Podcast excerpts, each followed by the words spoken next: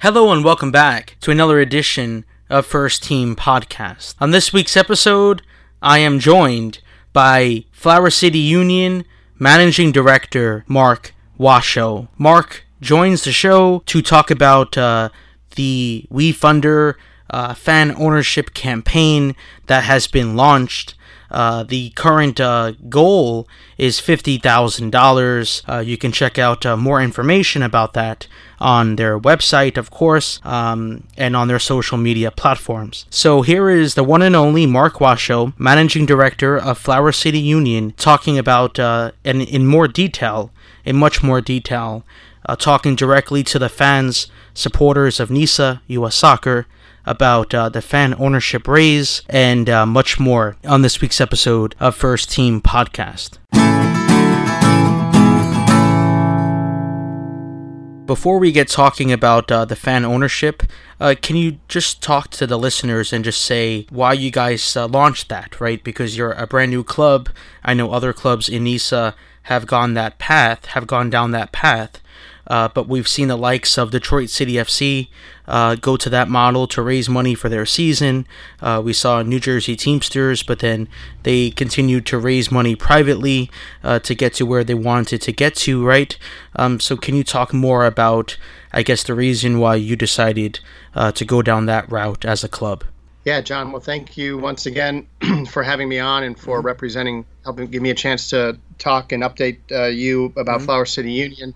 I think it's fair to say that we intended pretty much from the beginning that we were going to go into crowdfunding for fan ownership opportunities because we had always intended from the beginning to be a club that was in the community, embedded in the community. We have a tagline called Rooted in Rochester, so people that are from here or maybe they've moved from Rochester but want to keep connections in town. And to your point, we looked a lot at Detroit. We looked a lot at Chattanooga from our inception. And just like that model, I mean, yes, to your point, on one end, it helps you raise capital. It helps us with seed money so that we could, launch in the right way and build the right infrastructure for our club. But beyond that, we really want it to be a true fan ownership where there are actual equity shares participating in the equity of the organization, and then also have representation within our board. And if you look at our WeFunder levels, you will see that that is how it is structured. We have been speaking a lot with Chattanooga and Detroit about how they're communicating with that audience, but in many ways, we look at that as, they become your advocates, right? They become, I guess, season ticket holders that are amplified, that really are connected to your organization. And so anyway, that was our intent from the beginning. It took us a little bit to get everything organized internally for us to be ready to launch, and we have launched. And we're in what's called the quote-unquote test the water phase right now. And so far, the reaction's been very favorable, and we've been pretty encouraged by it. So I guess the fan ownership model that you're trying to put together and that you launched, it's not mostly using the capital for good. You also want to build that fan base going forward. Yeah, no doubt about it. I mean, just like we would be communicating with our season ticket holders, and we'll be launching our deposit campaign probably sometime later this week. But also within the fan ownership, domain, and everyone that has been participating so far, our intent is to open up communication with them, tell them kind of, give them some insider information, obviously give them opportunities to provide feedback in fan forums and some other formats. I mean, we still need to flush out and refine how the whole program is going to look. But the idea is to really engage. We had a couple, for example, come to our open tryouts invitational tryouts this weekend. And, they want to help, they want to support, they want to spread the word. They were buying merchandise. So we look at them as also an extension of our club, as ambassadors for our club. So for us to just make sure they feel like they're embraced and they're, in the know of what's kind of happening, only helps them further advocate for us. And I guess spread the word of Flower City Union and what we're trying to accomplish. Yeah, so it's really an extension of our organization in that way. Yeah, and talking about your WeFunder page, everyone could just Google search that, right? WeFunder, Flower City Union. It's most likely on your website. But on the campaign note, right, it clearly says that full transparency is also an intention of the club. But then you also go on to say that we could be playing amateur soccer in 2022 and professional in 2023. It then goes on to say that it is dependent on the success of the current capital campaign. So as we talk today, the goal is $50,000. You're at $40,650. So you're very close to that goal. So can you please explain further on that one, on that timetable, when we could see Flower City Union on the field? I think so. We have also said from the beginning of this organization and club that our goal is to build a sustainable professional outdoor soccer organization.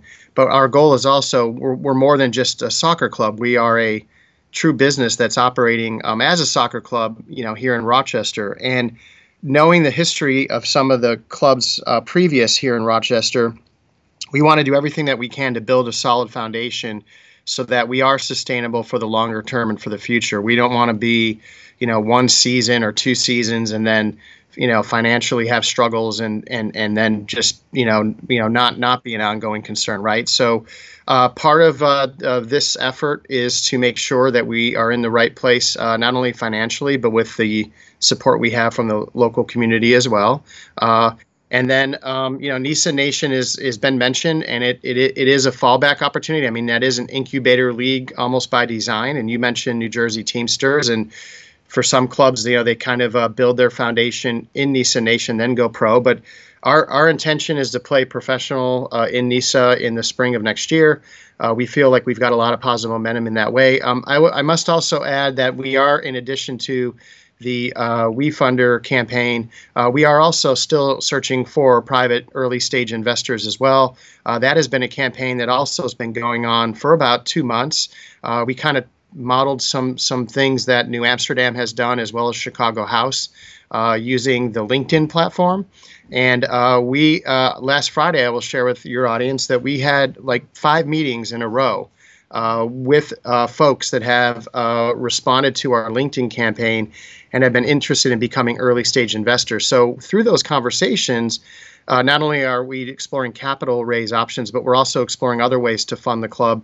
And those meetings couldn't have gone better this weekend. I mean, I would say we were kind of 5 for 5 for positive conversations. I mean, our brand is resonating with people.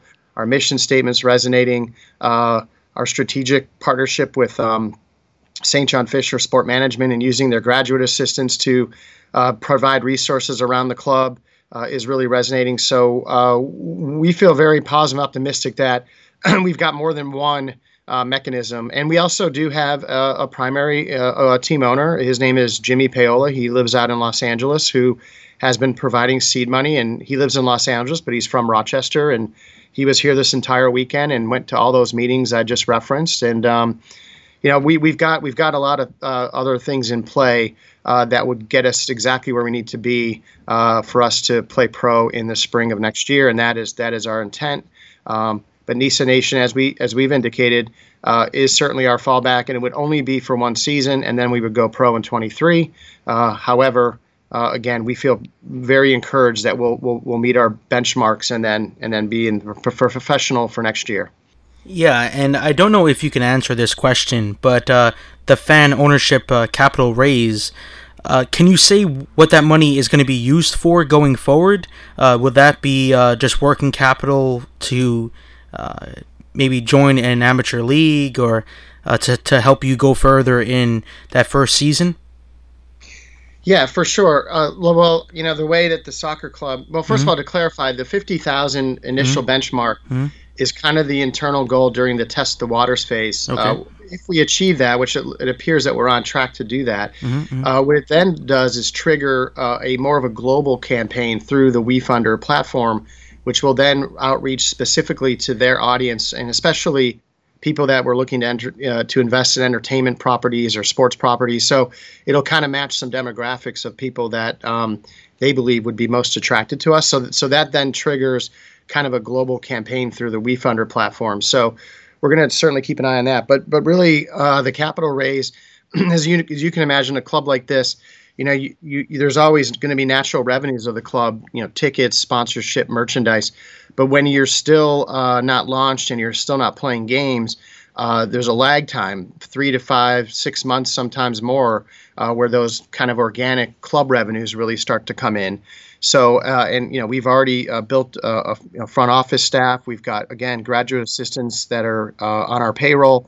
So really, a lot of that capital is going to be used to help us bridge the gap till a time when our organic club revenues could really start to kick in. So it's really to help, and also to make sure we have a foundation for, I guess you call it a rainy day.